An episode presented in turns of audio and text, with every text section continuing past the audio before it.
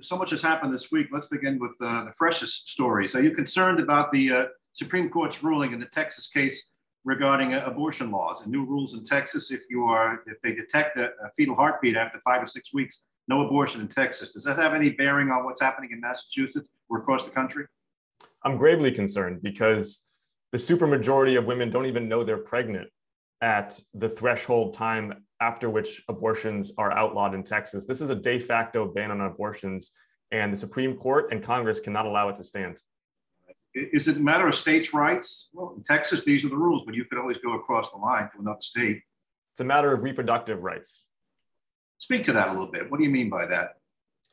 A woman's decision whether or not to carry a pregnancy through completion is a decision that she makes with her doctor and uh, her family. And it's not a decision that the Texas legislature or the US Supreme Court should be inserting themselves into. What do you think is going to come of it? Are you going to try to do an end run with other Democrats around it? Are you strategizing? Is this on your agenda?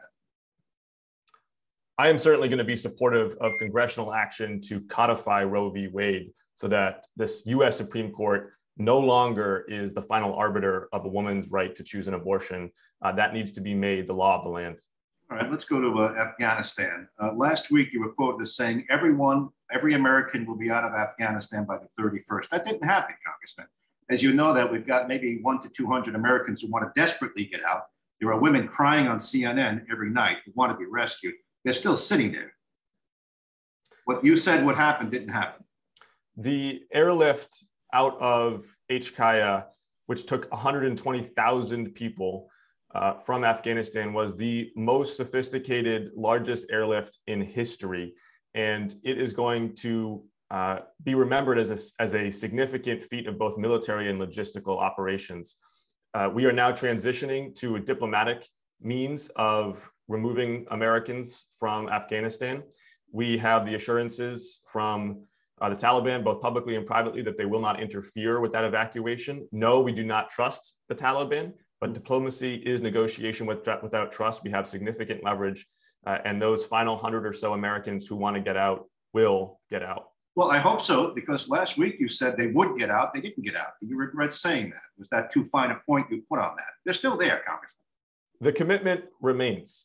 Uh, U.S. force protection needs to be a substantial consideration. We saw the atrocity of the terror attack. And this president made the decision that keeping US troops there past the August 31st deadline was going to invite another terrorist attack, invite the more deaths of US service members. Uh, and we needed to continue the retrograde while still continuing our commitment to get those final 100 or so Americans out. And indeed, continue to get Afghan allies out. Well, listen, uh, there seems to be universal support. Uh, you'll, you'll find an exception here or there for ending the war in Afghanistan. It's the way it ended. Uh, Jack Reed, our senior senator, Mr. Afghanistan for your party, has been there 18 times. And incidentally, you've served as well as a Marine there. Uh, but Jack Reed has been there 18 times. And he said, I made two speeches on the Senate floor. I told him, don't go about it this way. You're not doing it right. He didn't like the way it looked. He says he wasn't listened to. Do you still support the president in the way he ended this? Not the decision to pull out, but the way he actually went about executing it? Because you seem to be, uh, that's a minority group that, points, that supports him. You're in it. The decision to withdraw and the execution of, of the withdrawal cannot be disintertwined. We are talking about retrograding from a two decade conflict in a country known as the graveyard of empires. It was always going to be messy. The Afghan security forces collapse is indicative of the lack of political partnership and military partnership that US forces had in Afghanistan. There was going to be a vacuum created when US forces left, but we couldn't keep our finger in the dam for another decade of conflict. Uh, the decision to withdraw was the right one. The execution of the withdrawal, as any military operation, was not perfect, and there should be an after action. There should be a congressional investigation into the entire scope of the war. But I do think we need to look at the evacuation of 120,000 people in the matter of a month 50 or so thousand of them now in the United States, starting a new life with a, a, a new chance at realizing their highest aspirations uh, in the United States. It's one of the best features of this country that we welcome the refugee and that they are able to hand off a better future to their kids. Congressman, are you downplaying the severity of the mess that was created? I mean, you're saying it was going to be messy either way. Well, there are degrees of that.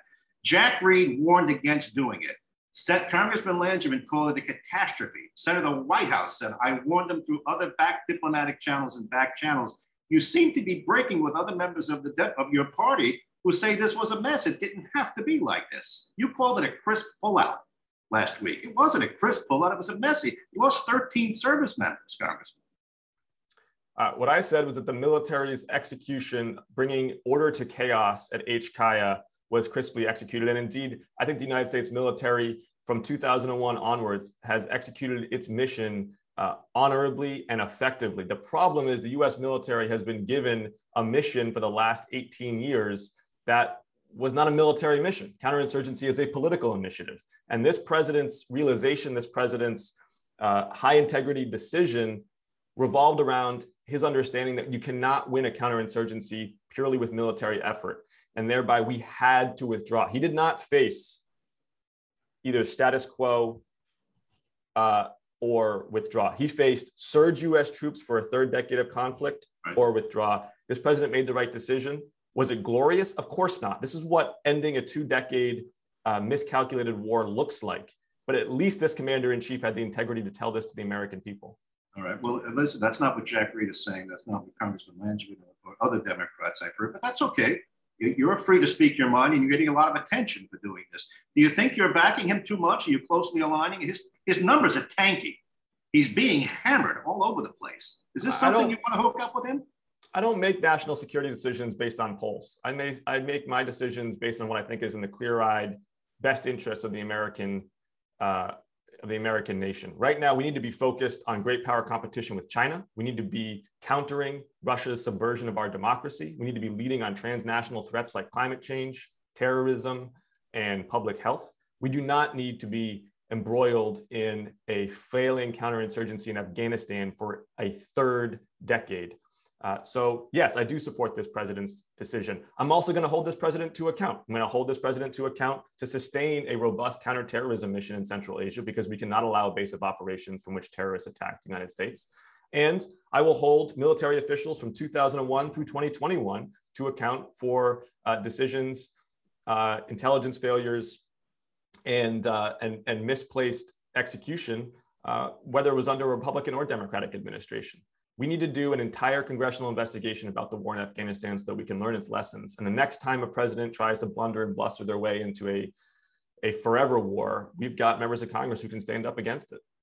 Are you concerned with the aftermath? We're uh, bringing in a lot of Afghan refugees uh, by the thousands. And the Wall Street Journal the other day reported that they haven't been vetted as closely as we think they are. And most of them weren't people who helped us over there. They just appear to be random Afghans. Are you concerned about that? Second part of the question, are you concerned that we're bringing the next terrorist over who may have his eyes on knocking down that Freedom Tower in New York someday? This appears to be a real concern. The Afghan refugees who are coming to the United States are being vetted. They are going first to military bases. They're going through COVID testing. They're going through security uh, clearances. You're right that it's not the same level of security clearance that a refugee status gets, but for humanitarian parole, they are being vetted. And I think welcoming refugees, especially Afghan refugees, given the US history in that country, is in the best keeping of the American tradition. Uh, we are going to find as they get resettled throughout all 50 states that these people want a better life for themselves and for their kids, and they're willing to work for it. Uh, let's broaden the conversation the question, the question of the president's cognitive mental health has come up. It's not only Fox News now, it's become much broader. If you go to a barbecue over the weekend and you start to discuss this, you'll hear from all kinds of people as whether the president is up for the job. Is this president up for the up for the job cognitively? You've seen him looking at his watch as the caskets were coming down. There are things that he does that just don't sit well with some people, Congressman. What do you think about his assessment?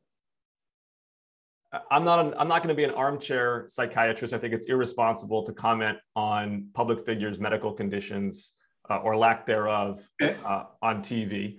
I will say I have great confidence in this president in his ability to make decisions and his ability to continue to lead this nation. And I find it pretty frankly hypocritical that we're hearing from a lot of Republicans now that they're concerned about the mental fitness of the president, given the last four years that this nation had dealing with uh, a toddler, frankly. Well, certainly Democrats voiced their concern about President Trump's cognitive abilities throughout his throughout his four years. So I think both parties uh, uh, have explored that as fertile ground. Congressman, you're going to vote for that $1 trillion infrastructure plan, plus the other 3.5 trillion that uh, would be more spending. How are we going to pay for both of these packages, Congressman? We're going to ask corporations and the wealthiest Americans to pay a little bit more so that we can invest in clean water, better transit, high speed internet, uh, paid family and medical leave, early education. These are investments in US infrastructure and in the productivity and welfare of working families? If you make, I've heard it said we're going to make the corporations pay, right? You've said that before. The corporations are going to pay their fair share along with the wealthy. A corporation will just pass along added costs to the consumer. And wealthy people don't give up their wealth so easily. Isn't it just a pass along to the average person? Let's say you go to Walmart. Uh, if Walmart's paying more in taxes, they're just going to throw a half a cent on each item because the Walmart family's not going to lose any money. Uh, so you assert those you assert those economic premises with a lot of confidence that they're not supported by data. Uh, corporations do not necessarily pass on higher taxes to the consumer. It depends on the elasticity of demand, if you want to use economic terms here. And what we've seen is that corporations have had record profits in the last several years, and that uh, just like they didn't necessarily pass on the tax cuts from Trump to consumers, they're not necessarily going to pass on tax increases to consumers. We also have seen a widening gap between returns to capital and returns to labor that has led to a huge chasm of wealth inequality in this country, where the wealthiest Americans are getting richer and, the, and working families can't seem to get one rung up the ladder. And progressive tax policy that asks the ultra wealthy to pay a little bit more so that we can invest in productivity and enhancing infrastructure and in early education is going to help close that wealth gap over the coming generation.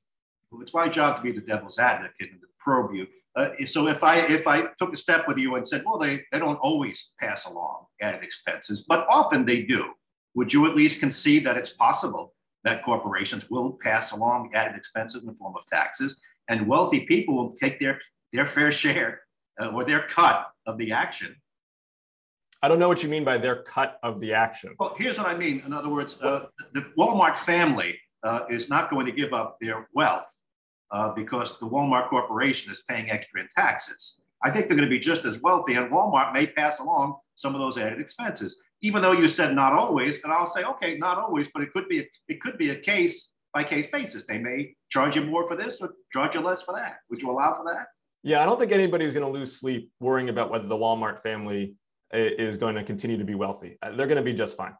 What we need to look at is whether the people who already have assets in this economy are going to continue to get wealthier and wealthier versus the people who largely rely on labor for their income. And what we want as a country, the times in our in our history as America where we've been most uh, robust economically and most just politically have been when the returns to labor are, are accelerating faster than returns to capital. That has not been the case for the last 25 years. We want to make work pay better than wealth.